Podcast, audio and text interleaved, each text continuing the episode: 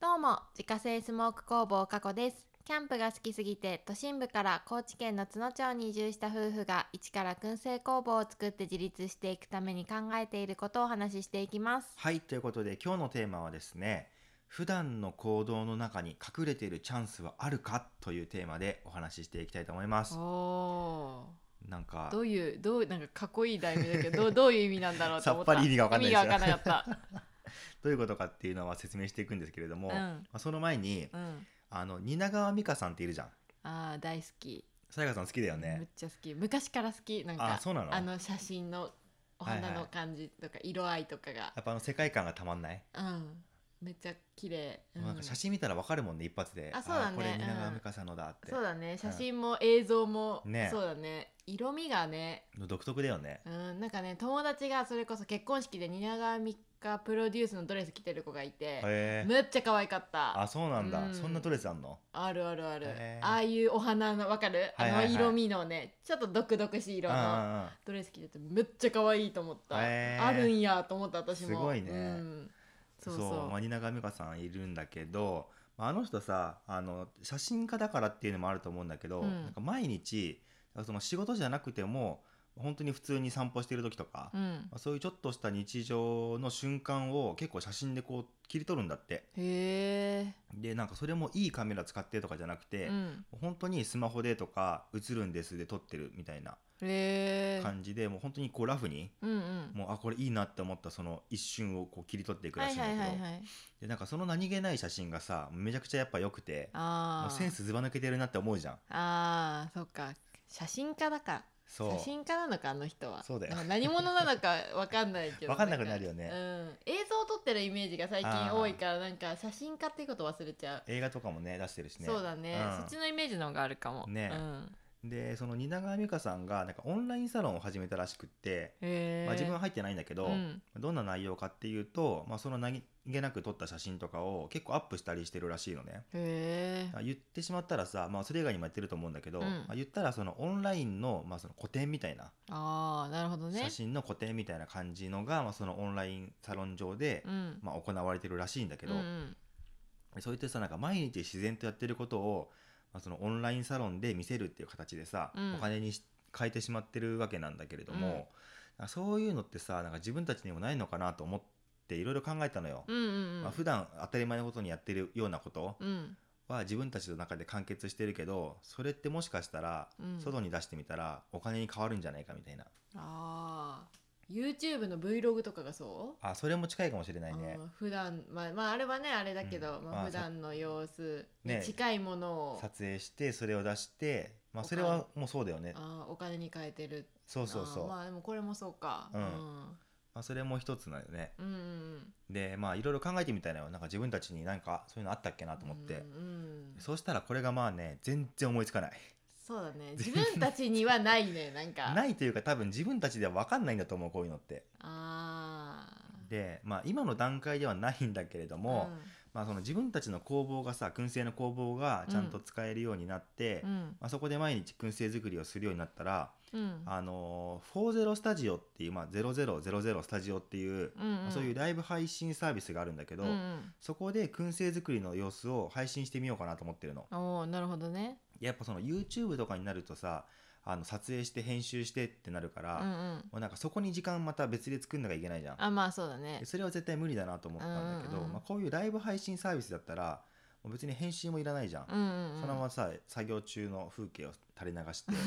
見てもらうみたいななるほどねでこの40スタジオってどんなサービスかっていうところなんだけど、うんまあ、ざっくり言うとそのクリエイター、まあ、特に漫画家さんとかさ、はいはいまあ、そういうクリエイターさんだよねクリエイターさんのその制作過程うんうんを見てみたいっていうそのマニアックな人と、うんまあ、そのねものづくりの裏側ってどうなってるのかなって気になる人結構いると思うんだけど、うんうんまあ、そういうのを見たいっていう人と、まあ、そのこれまではお金にならなかったその制作過程、うんうんまあ、要はさその漫画だってさ書いてちゃんと商品化されて、うんね、どっか書店とかに並んでお客さん買ってくれて初めてお金が入ってくるから、はいはいはいそれまでの間ってさまあ言ったら無給みたいなもんじゃん。まあそうだねでその制作過程が今までお金にならなかったのを、まあ、こういうライブ配信サービスとかで、まあ、様子を見せて、うんでそれの商品ができるまでの間、うんうんでもこうマネタイズできるようにしようみたいな、うんうんまあ、マネタイズできるようにしたいっていうクリエイターを、まあ、こううんつなげるサービスみたいな、ああなるほどね裏側を見てみたい人と裏側を見見てほし見い、まあ、知ってほしいうん人をマッチングするようなサービスみたいなああなるほど感じなんだけど、うんうんでこれってその投げ銭機能があるのよ。うんもしかしたらだけどまあその商品作りの過程で見せることでまあちょっとでもこうマネタイズできる可能性があるんじゃないかなと思って、なるほどねすごいね、うんん面白いねねうん、ほらこの前さあの大失敗した燻製ワークショップがあったじゃん。あああれねそう見事にあの大失敗して全部食材が美味しくなくなっ、うん美味しくなくなった なくなったうんうんってやつであるんだけどなんかその時にやあの気づいたことがあって、うんで燻製ってなんかすごい興味あるけど、うんどうやって作ったらいいかわからないって人がめちゃくちゃ多かったのその時、うんでなんか本当にみんなすごい興味津々であーなんかねその食前の水分拭くところもすごい興味持ってくれてああちゃんとそうやって水分拭かないとダメなんだねみたいなはいはいはい、はい、自分たちからしたらもう当たり前すぎてさうんねなんかいやそれはそうでしょって思っちゃうところも、うやん、っぱそこもう分かんなかったそれを知りたかったっていう人がやっぱりああまあいるだろうね、うんそりゃいるよね結構いるなと思って知らないんだもんだってそう、ん、当たり前だよねそういうさまあねあの燻製の商品を作っている裏側とかも見てもらうことでその商品に対する、まあ、安心感も持ってもらえるかもしれないし、うんあちゃんとこうやって作ってやってるんだなっていうんうね、うんのも、まあ、持ってもらえるかもしれないし、うんまあ、その商品に対する愛着とかうんうんっていうのももしかしたら持ってもらえるかもしれないおお確かに、燻製を作ってる姿ってさもうめちゃくちゃ地味じゃんうん基本的に待ちの時間が多いからさ、うん一回食材セットして、でまあものによってはもう数時間とか待ってさ、うん久しぶりに扉開けて、うん状態チェックしてみたいな、っうんうんうんて感じだからめっちゃ地味なんだけどだからその地味すぎてさ逆に配信する人が今までいなかったと思うのよ、うんまあ、YouTube とかにしてもさあんまりね、まあまあまあまあ、まあ、アウトドアの一環でちょっと作ってみましたっていうのはあると思うんだけど、うんガチのその燻製を作るみたいなのって、はいはいはいはい YouTube とかでもやっぱほとんどないし、うんうんうんだからそういった配信する人がいないからこそどうやって作ったらいいか分かんないって人も結構多いと思うのうよね、んうん確かにだから一人くらいはさそういうリアルなさ製造現場を見せる人がいいいてもいいんじゃないかなと思ってああなるほどね、うんうんうんでそれだったらさもう普段の作業をさ燻製を作ってる姿っていうのをただこう配信するだけだから、うんまあ、そのために時間を割いてなんか頑張るみたいなこともなくてあいーいよねうんうん楽だね楽、うん、カメラさえセットしておけばいいってこそうとでしそょうあの燻製を作りその始める前にあのパソコンとカメラ用意してセットしてそう配信したらいいだけみたいなあー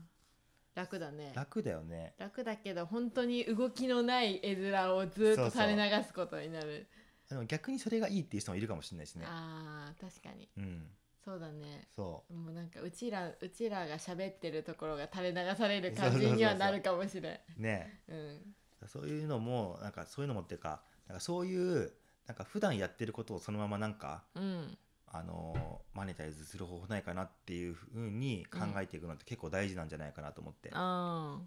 で例えばさあのこっちに来てめちゃくちゃもったいないなって思ったのがーもったいない もったいないなって思ったのが うんあの間伐した後にさ出るお金にならないその木の丸太、はいはいはいそのはい辺によく転がってるじゃん